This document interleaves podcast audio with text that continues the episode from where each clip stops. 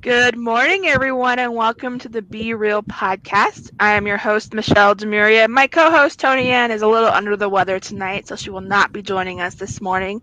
Tony Ann, feel better. We'll see you next week. I am so excited for today's guest. We have the one, the only Megan Porth. She's awesome. I've known her for the past two years. She's incredible. She has this amazing personality. Megan, thank you for joining us this morning. Oh, thanks for having me, Michelle. This is so fun. It is, and it's a great way for people to get to know one another virtually yeah. and six feet apart. right. Yeah. We're, we're, we're, we're, we're not touching. We're not even in the same room, guys. I promise. No. so Megan, why don't you start off and tell us a little about yourself? Are you a Phoenician? Are you, have you been here your entire life? I'm actually not a Phoenician, but I am. I was born and raised in Arizona. I was born and raised in a little town um, in Western Arizona called Lake Havasu City. I'm sure you've heard of it. It's like spring break capital of the world. Um, that's not why it's famous for me necessarily. Um, we also have the London Bridge there, which is really, really cool. It was really interesting to kind of have that link to some European history as a kid because I think we don't have as much of that here on the West Coast. We don't have the architecture like they do on the East Coast that really links them to some of our roots and our heritage. So it was really nice to have this piece of history, uh, you know, bridging the little island that they created in Havasu and the rest of the mainland. And it, it's it's really fun. It actually is a really fun city to grow up in. But I did move to Phoenix um, for more opportunities. because I go to college here, which, by the way, they've actually ASU, um, Arizona State University, has opened up a campus. I believe NAU and U of A have as well in some of these smaller communities. Um, so you can go to ASU if you live in Havasu, but at the time, uh, over 20 years ago, you couldn't. So I moved out to Phoenix in 1999 to uh, attend Arizona State University. Um, I actually, my undergrad degree, you'll laugh knowing I'm a, a lawyer now, but my undergrad degree was in broadcast journalism. I was a videographer. Wow. Yeah, That's awesome. documentaries and different things like that. I absolutely loved it. I loved it. I still do, actually. I still love videography and film. My my family hates watching movies with me because I'm like, um, I don't know. I just really felt like they fell short on some of the compositions, and they're like, oh my gosh, just enjoy it. so it's really interesting when you talk to different lawyers about their undergrad because it's not like medical school or doctors where you have a pre-med and you go into medical school um, we really we come from a really uh, a diverse background. You have people who were formerly doctors people who were formerly um, pilots uh, people who were nurses. We had a lot of people who um, were poli sci undergrad majors of course. Hmm. Um, there's no pre-law there's really no pre-law. So many of us come from a, a lot of diverse backgrounds. So the great thing about that, I think, as a lawyer, and and and one of the benefits as far as law school is concerned, whenever you you you come in contact with an attorney, is they haven't had such a narrow focused education, so they have a lot of general knowledge that they can also bring to the practice, which is really nice. So, do you have any kids? Are you married? And yeah. the reason I bring this up is because with with employees, I know you have to be really careful with what you ask a potential employee. So that's yeah. kind of why I I kind of snake this question in because it's something mm-hmm. that I get a lot of, of emails about is how do you ask questions like this? Because as you know, I work in the mental health community, and we have to be really right. careful with asking people if they have a mental illness. So I know this kind of falls in line with that. So could yes. you share a little about that from your professional side as well as your personal side? Yeah, yeah, definitely. So I am a mother. I'm married, and I have two daughters. Uh, my oldest is 16 so um, send me all of your strength and um, my youngest is eight and they're just i mean they're everything they're wonderful they're amazing i feel actually like i'm a better uh, lawyer and a better human because of my kids um, but with that, uh, you can't ask me that if you're my employer. you can't ask me if I'm married. You can't ask me how old I am. You can't ask me my sexual orientation, my age, my religion, my race, whether I have any medical issues. Um, uh, the only thing that that can come up is, of course, if somebody asks for accommodations. Um, so if I need reasonable accommodations, then an employer needs to afford those to me. And reasonableness is a, a, a term we'll hear a lot in the law, and it's something that actually I think should give people a lot of hope when it comes to um, our jurisprudence. American jurisprudence is based on this concept, the concepts of reasonableness and fairness. I know there are many times when it doesn't feel that way, when someone, when justice is not served But generally, let's say the underground and the, and the fundamental ideology is based on these concepts of fairness. So when we look at reasonableness when it comes to accommodations, um, we're not asking the employer to go above and beyond and bankrupt her business in order to accommodate someone with a disability. Um, what we're asking for her to do is just come up to a reasonableness level. If you have an employee who needs to work from home, for whatever reason, whether it's a physical or a mental disability, then you need to go ahead and afford that if possible right? The reasonableness level. If it can't be done, let's say you have a brick and mortar retail shop and and, and she can't call, phone this one in or call it in or do it over the internet, then then we're not asking you to somehow create some kind of miracle or, or go outside of realistic boundaries. Um, but if you can afford that, then you need to. It's it's actually uh, federal law. Now, with COVID, you know, kind of taking over the world right now, and right people are in fear. They're fear to go back to work actually in their buildings. If oh, someone okay. says to their boss, "I don't feel safe going back," can they legally say that? And can the does the employer have the ability? Does the employer have to fulfill that need to allow them to work from home for them to feel safe? So I'm going to give you the really annoying uh, lawyer answer to that, and it is it depends. and this is something that I hear all the time. People get really irritated. Oh yeah, the lawyer answer. It depends, but it really does. Each factual situation is different and it needs to be analyzed on a, on, a situation by situation basis. As far as again what is reasonable here right? What is the reasonable level? Is the employer taking the reasonable precautions that he or she is supposed to take pursuant to that jurisdiction's uh, uh, guidelines?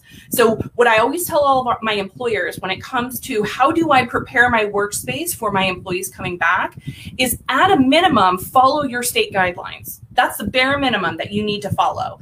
Um, I always like to also look to see what the CDC and the WHO are recommending, um, but really let's focus on a state by state jurisdictional guideline because the truth is is that is the law that governs you right? That's the law that governs your business and your employees. Um, it also because covid is different in each location right? It's very different in new york state uh, versus Arizona state, right? I mean, we have very different um, uh, uh, situations as far as how the outbreak is affecting us. So you really want to focus on your state guidelines, follow those absolutely to a T. That should be your bare minimum where you start. And then you can go up from there. There is some tension, though, that there, Michelle, between you going above and beyond and trying to make it um, absolutely, uh, you know, inoculate everyone from any possibility of contracting the virus. That is impossible. Okay? Right. We can't do and this is something I talk about fairly frequently regarding um, mitigating the, the difference between mitigating liability and completely eliminating liability. You cannot eliminate liability. You can't eliminate risk. Every day that we get up, put on our clothes and go outside or go downstairs to our, our office, as obviously we are right now, we are taking a risk, right? We are risking our lives. And I know that sounds really melodramatic, but really we kind of are in a way. Um, so we cannot eliminate it. What we're always looking to do is to mitigate the risk. So when your employee says to you, I do not feel safe coming into work anymore, then your answer is, I'm going to try to accommodate up to a reasonable level but at a minimum, I'm going to go ahead and make sure that the state guidelines are being followed. And if there is not um, a restriction on that type of profession coming in to work in the office, then the truth is, and that employee needs to come in if they, if possible. The employer can't be expected to to just sit and wait and not have that employee come in and then also continue to pay her. Right. Now, with people having like underlying conditions, weak mm-hmm. immune systems, yep. do they have to provide documentation to their employees stating this is why I cannot go back into the office until there's a vaccine for COVID? So, generally, again, it depends. Okay. It depends. And but here's my recommendation. My recommendation is for anyone out there who believes that they cannot go into their workplace because of an underlying medical condition and their workplace cannot accommodate them to ensure that they are uh, have, have reduced the risk of transmission as much as they possibly can call a lawyer. Call a lawyer to discuss your rights and what can and can't be done. What because you don't want to just hand over all of your medical information to anybody right? You really want to make sure that you're protecting your health information as much as you possibly can um, and you really want to make sure that what you're asking of the employer can be done and that you also know what your rights are and what your resources are if let's say for instance you do end up having to leave that place of employment because you want to know what your avenues are before you take any action. Right. Now one big area that's been hit is nonprofits and you know even though i'm not an official nonprofit yet i do have my fiscal sponsor so a lot of things i've been seeing is events how to yes. get out event contracts. Yes how to get refunds back, um, you know, mm-hmm. how to protect yourselves moving forward when reserving a space because we don't know what's going to happen in the right. fall. What are your tips, guidelines when it comes to events, nonprofits, contracts, and things like that? Yes, and I'm so happy you asked this question because I get this all the time. Um, obviously, in many contracts, you have a provision called the force majeure provision, um, and we call these acts of God. Force majeure and act of God is not necessarily an interchangeable term, but we understand them to kind of mean the same thing in contract law.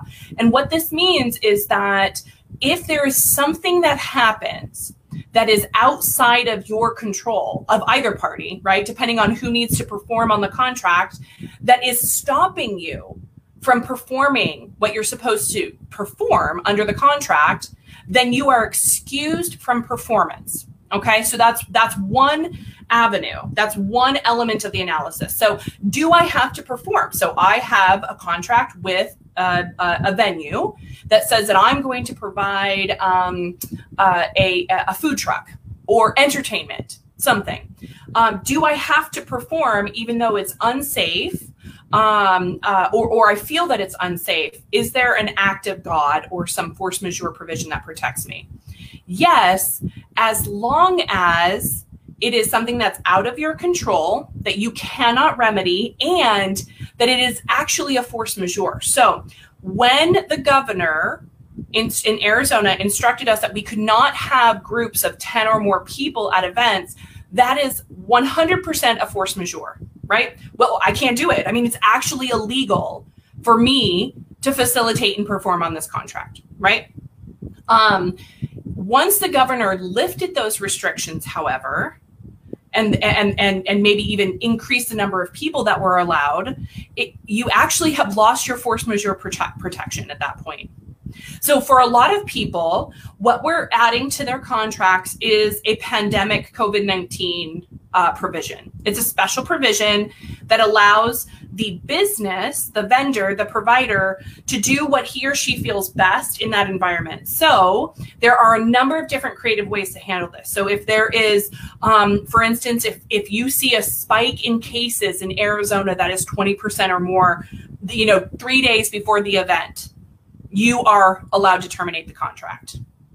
If you if if there are um, any governor, governor's orders that are restricting, or if you're even very close to the number of people who are uh, uh, going to be in attendance. Let's say it's restricted to 50 and you've you've got 49. We can terminate, right? Those kinds of things. Because remember, in contract law, Michelle, we're creating the law between us. We don't have to necessarily always worry about what the law is in the jurisdiction. We can't violate those laws.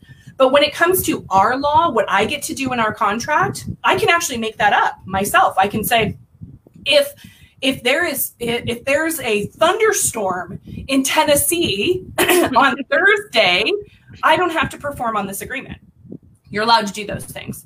Um, now, when it comes to conversely, and you are holding the event, and you have these vendors who are canceling, it's going to be the terms of the contract. If there's a force majeure provision and there's an executive order or an actual act of God or an, an event that you cannot perform because of, then you're protected under the force majeure provision. If there isn't a force majeure provision, then it is negotiations, wild, wild west. It is those, see what you can get um, and and try to utilize again this concept of reasonableness and fairness. And this is what i think we're seeing more right now michelle is i think we're seeing people who are not acting in a reasonable and fair way people who are withholding um, the security deposits regardless of the damages that they've been inflicted. Now keep in mind though security deposits for um, especially in an event planning situation are not just there because the vendor wants to uh, keep your money they're there because they're supposed to account for the amount of work, upfront work that they've done to prepare for the event, to get the staffing on board, to get the equipment that's necessary, to buy the specific software licenses. They actually have some hard upfront costs. So the security deposit is supposed to not only hold that date so that they can tell other people no, right? Because that, that would be a loss of income if I had to say no to you and and and then suddenly uh, that has now canceled and that spot is open but it's also there to account for the hard costs, which is generally what contract law is always looking to do. We're always trying to keep everyone whole. So if if I had upfront costs, but the event was canceled, it doesn't mean that I necessarily am allowed to go and charge you the full amount, but I should be able to be recouped for the costs that I had, including my own time that I put into preparing for it. So keep that in mind when it comes to security deposits. This is what we're seeing a lot of. But the good news is, Michelle, I can tell you as a contracts attorney who receives tons of calls about this particular matter is the majority of the businesses that I work with are working with their vendors and or the event planners. They're actually working together and I can't stress this enough how how important it is to utilize some self-help in these situations as Americans, we are not necessarily taught that we are excellent negotiators, but we are, Michelle. We are. Um, in other countries where you have to negotiate, right, because your economy demands it, um, they have more skills, they feel more comfortable with it. So we aren't used to negotiating as much, right? So this is a wonderful opportunity to negotiate. Remember that negotiations are not two people screaming numbers at each other on other sides of the aisle. What it really truly is is me asking you questions. Michelle, what what can I do? What do I have that can help you? Maybe it's outside of this contract, maybe it's a totally different matter, but what can I do to help you to help mitigate your losses?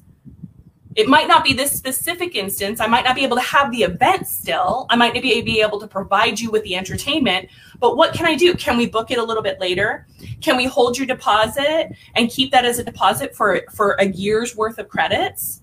Could you donate it? Could you? I mean, there's all kinds of opportunities that are available. And this is a wonderful way to be altruistic is by working together, not making a judge or a lawyer or the, the government tell you how to run your business and how to handle these interpersonal matters, you really taking control of it and saying, all right, this is what's going on. We all know that COVID is affecting everyone. The governor has has has uh, lifted some of the restrictions on the number of people who can come in, but the truth is we still don't feel totally comfortable. But here is what we would like to present to you.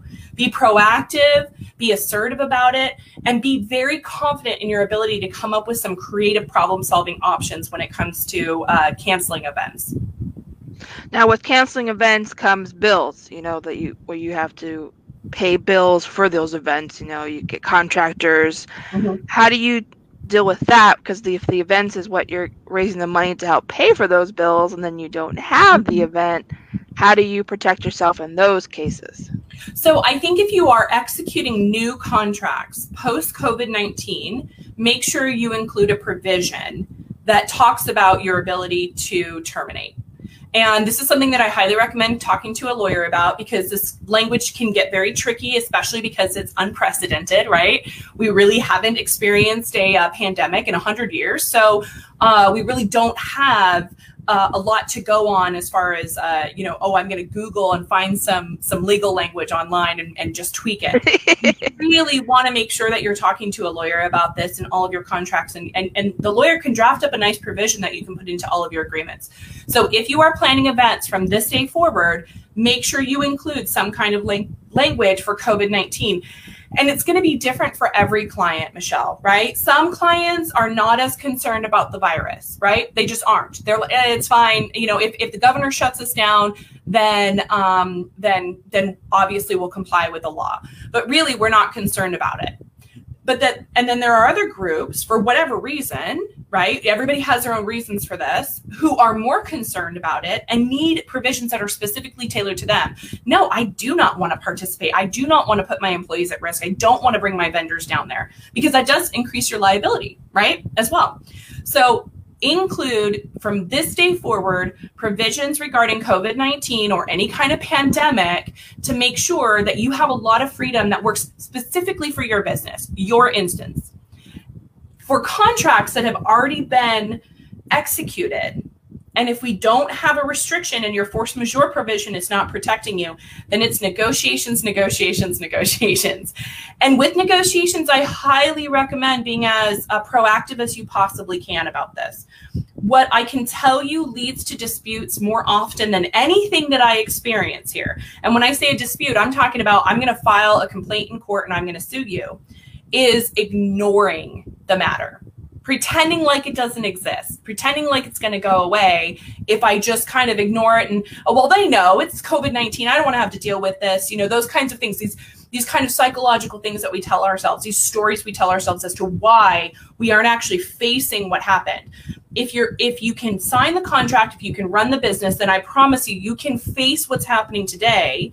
You just have to do so in a very reasonable, calm way and address it. Actually address it with the vendor. That bill that you have, hey, we're not having the event. We're a nonprofit. We didn't the the event was supposed to pay for your services, but you aren't providing the services you aren't there. You may be out because you had um, you had to say no to another event because of my event um, and maybe you can cover those costs right? What hard costs do you have? We'll see how we can cover those for you so that each party is whole. Because keep in mind michelle we are going to recover from all of this we're going to come back from covid-19 so you want to still have those relationships with people you don't want to be the guy who said, nah, never mind, sorry, too bad, so sad. Now, you may be in that position. Your company may have zero dollars that you can expend on this, and that's okay. Just, I think the communication and letting those vendors know the position that you're in, you're doing your best, you're going to try to get creative again. What do you need? What can we do? Can we promote you on our website? Can we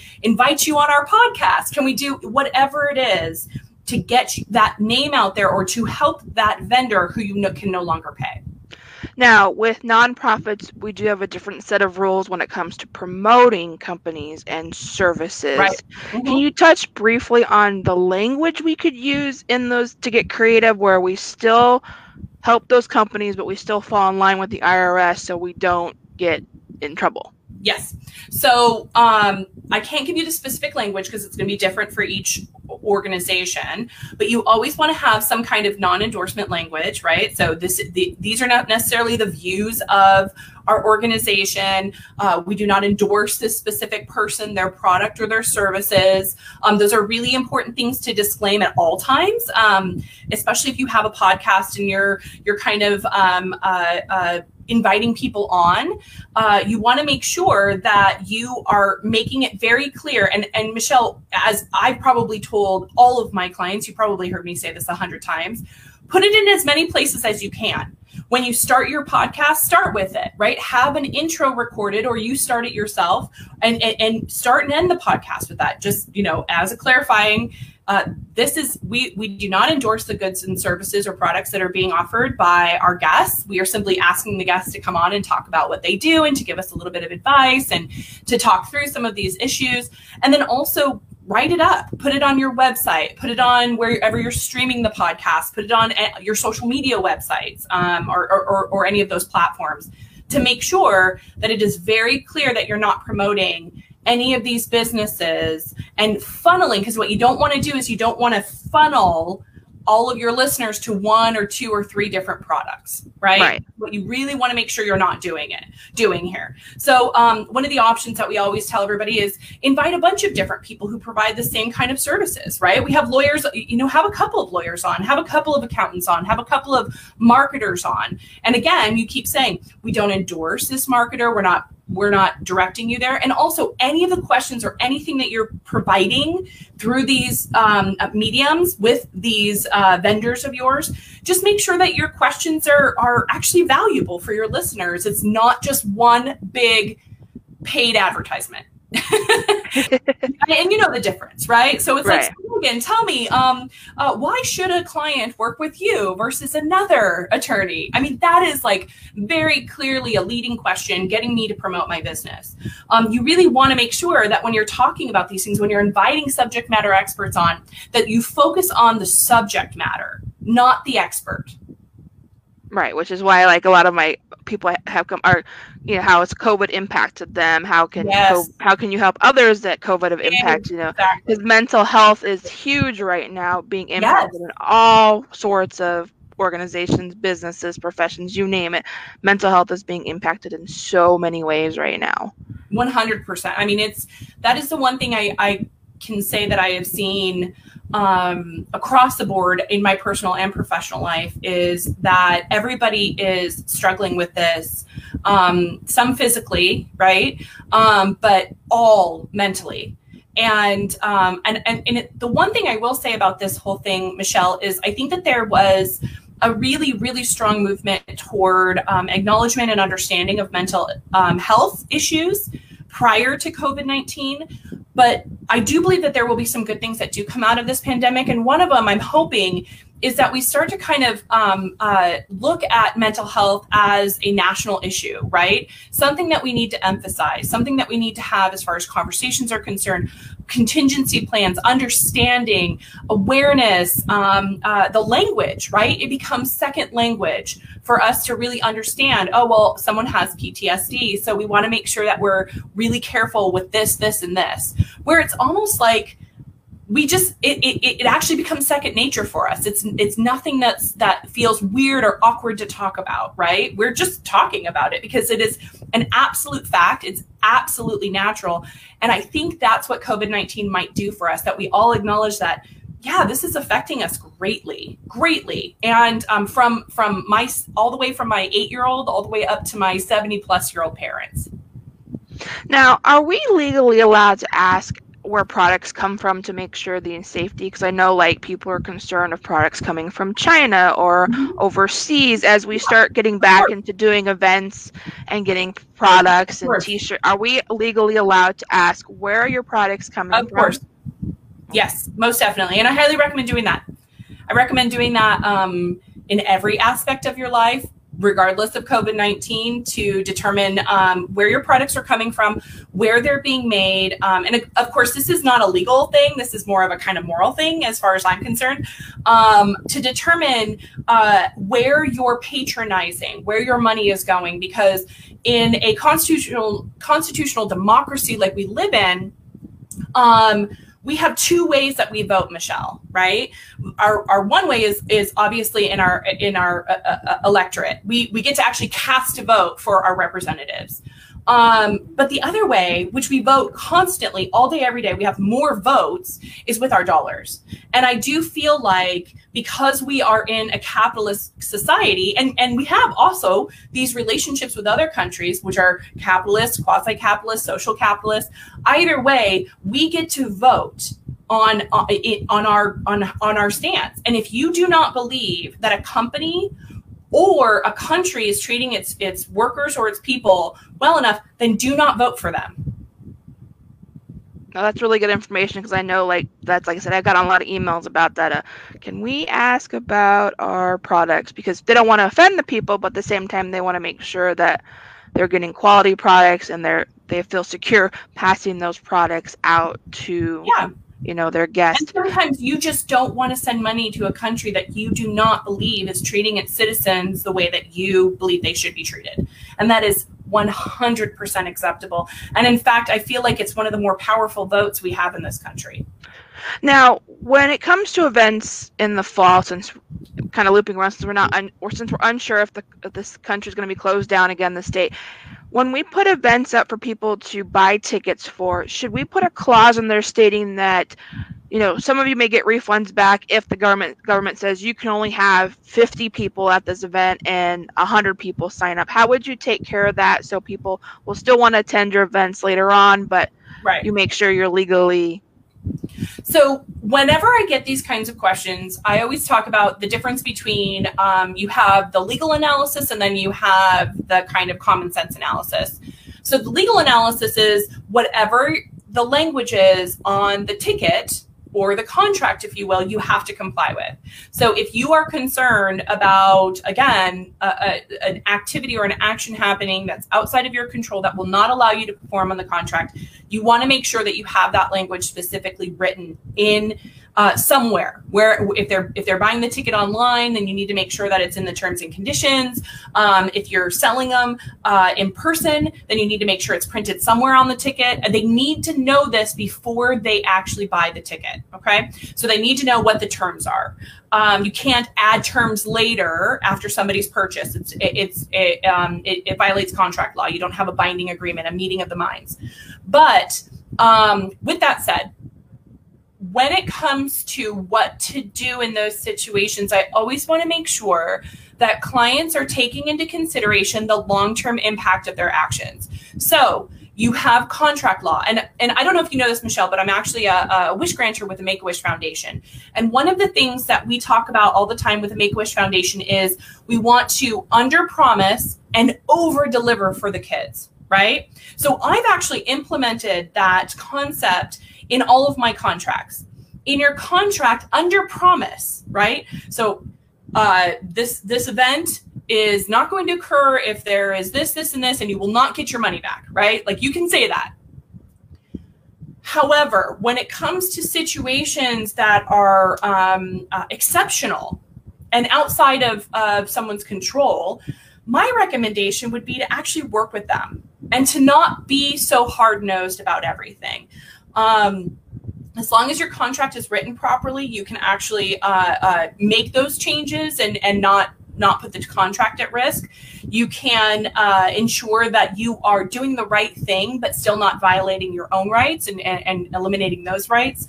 Um, you want to make sure that you're you're obviously talking to a lawyer about any of that language. It's really really important you get that reviewed.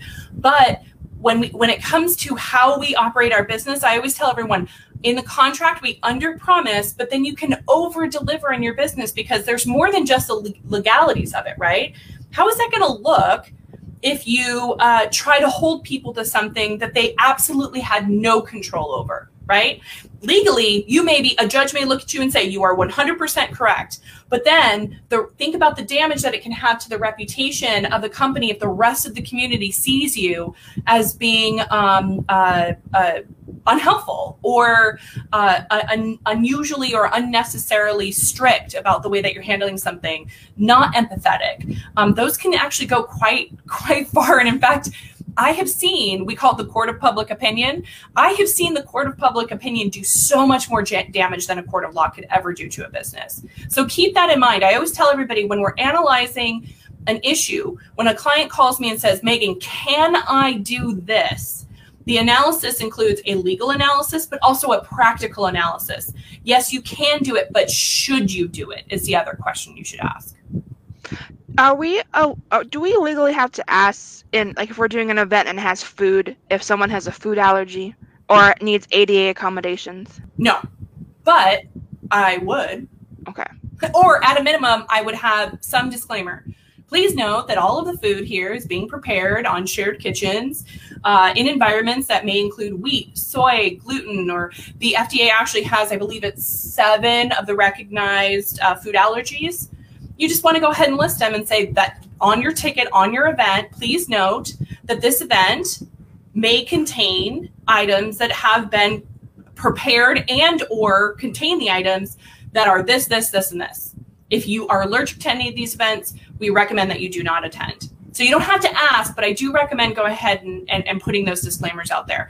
Because again, we have the legal analysis. Okay, could you potentially be found liable for not disclosing this? Possibly. I'm not positive, but maybe. But really, more importantly, how would it look if you if if you injured or or killed a small child, you know, or a woman or a man or somebody who was who was allergic? You would really it just you, your business wouldn't really recover from something like that. The event wouldn't recover from something like that. Even if you had all of these disclaimers and legally you weren't liable and, and, all of these different things, it's still the right thing to do to go ahead and let people know what you're presenting and what they're getting into before they buy a ticket. Okay, that's good advice because I didn't. I you know I was worried when it comes to food because I know there's peanuts, peanut allergies. There's right. there's so many different type of allergies out there.